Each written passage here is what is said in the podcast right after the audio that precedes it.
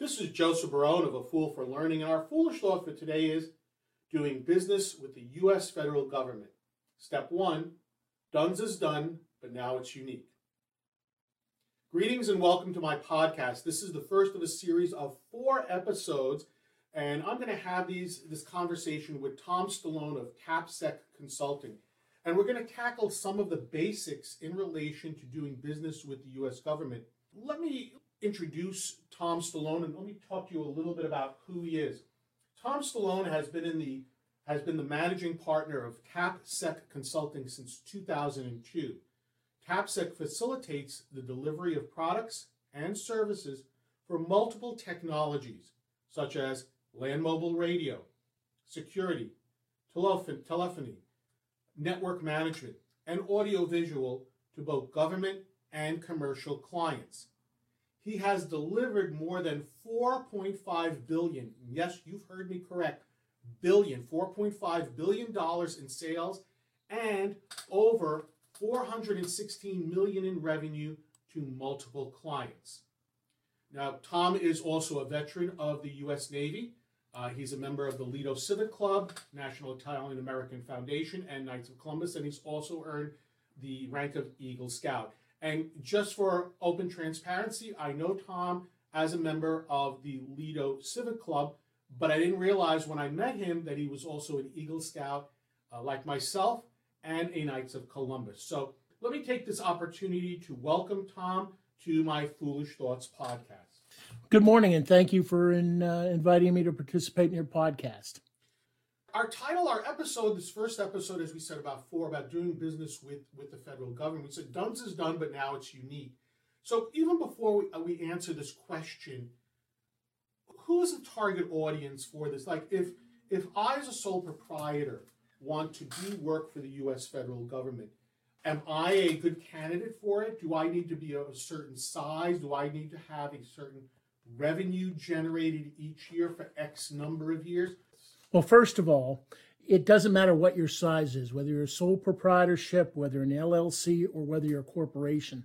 The unique identifier that a DUNS number provides is the way the federal government will recognize you and your company.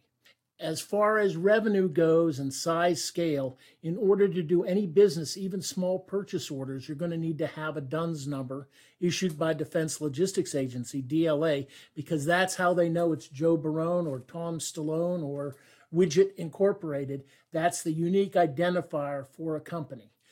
I can be a brand new consultant, have my own LLC, just have started maybe two months ago, and I can begin the process of attempting to get work with the federal government by going through this whole process. Is that correct? Absolutely correct because the first question they're going to ask you is what's your DUNS number because that's how they begin to track you. It doesn't matter what agency, it doesn't matter what size, it doesn't matter dollar value, people value. What matters is that DUNS number because there are many things that are treed, if you will, off of that. That's the basic identifier, unique identifier. So how does one first what does DUNS stand for? What what does the acronym stand for? D U N S and how does one go about starting the process to get a DUNS number? So the uh, the DUNS number, or what's called the Dun and Bradstreet number, for contracting is issued by the Defense Logistics Agency. And basically, what you need to do is go on to the DLA, Defense Logistics Agency website, and sign up with your corporate information or your company information, and they will then, within a two week period, issue you what's called a DUNS number. So, if we go to this website and we, we try to come sign up, what are some pieces of information that a typical what, what do you have to have before you actually get on the website so that people are prepared and they don't get on the website and go, oh, I don't have this. Oh, I didn't realize I need this. what were some typical, what are most common things that an organization has in order to, to start this process? So you need to have a name, address, a phone number, typically a website, and most important is the tax identification number or the EIN number, which really shows that you are a true company. And depending on the state, you may be required to have a state identifier as well.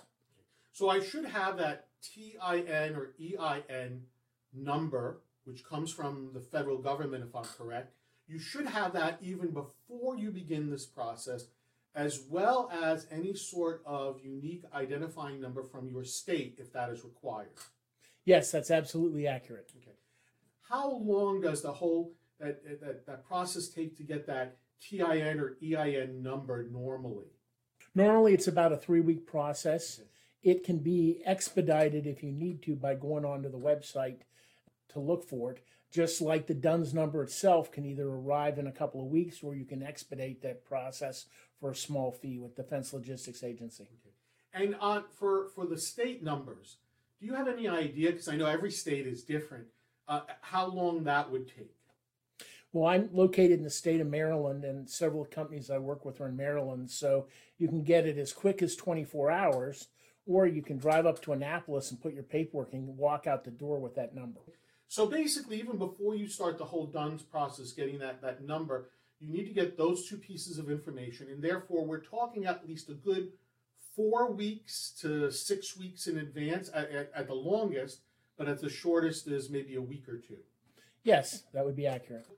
So we've got our, our DUNS number, and, and that is a whole unique identifier. That's the, the first and most important thing we need to get from the Defense Logistics Agency. Is there anything else I need to know about this DUNS number? Every piece of government paperwork you fill out on any project you're going to bid on or even to get a, an RFI, request for information, will require you to provide that DUNS number. When that unique identifier, when the government goes to look at that, will also have additional information about your company. Are you a woman owned company? Are you some type of set aside company?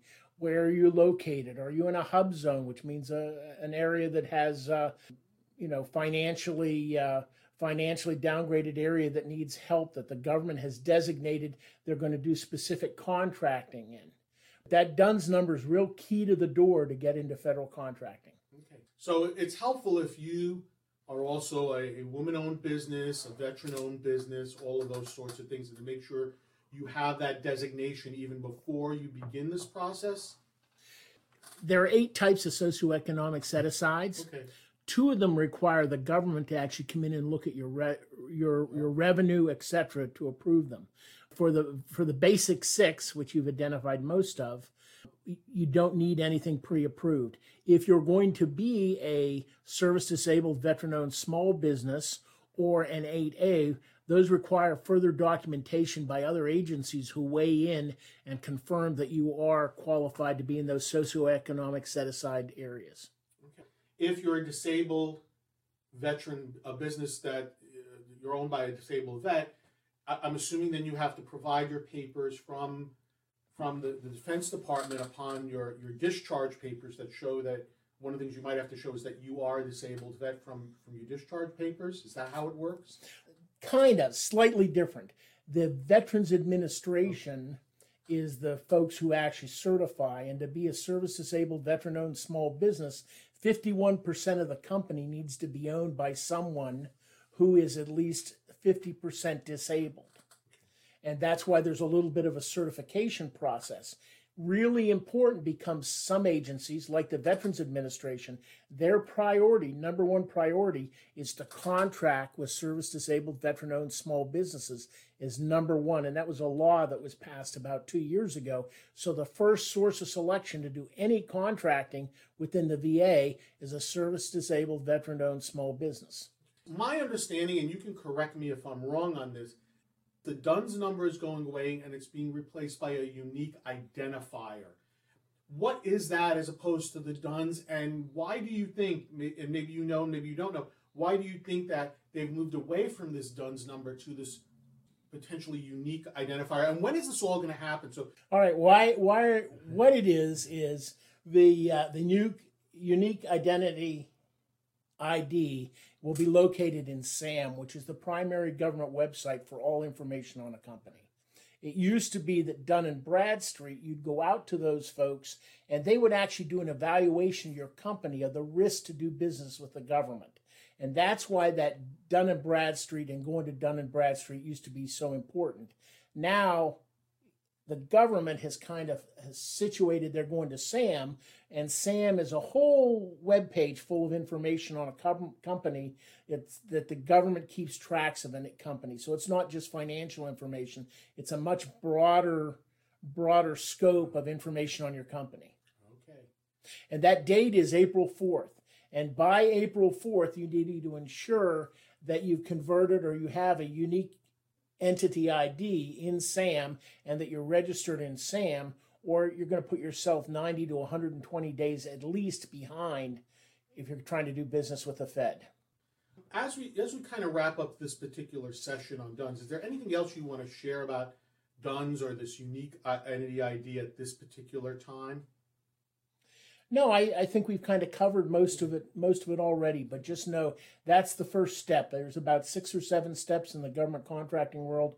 First one is after you have your tax ID number to get your DUNS number.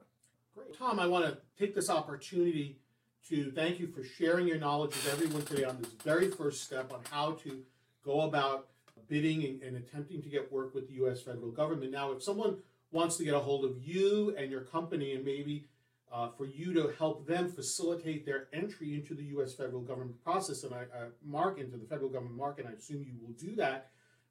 How do they contact you? What's the, the best way, the right way? The two easiest ways one is my cell phone, which is 703 898 2133. The second way is TAPSEC, which, by the way, stands for my kids' names TJ and Phyllis Security. T A P S E C security.com, TAPSEC. And uh, either one of those will get a hold of me. I'm on LinkedIn, I'm on Facebook. I've been doing this for a long time, so it's pretty easy to find me on the internet.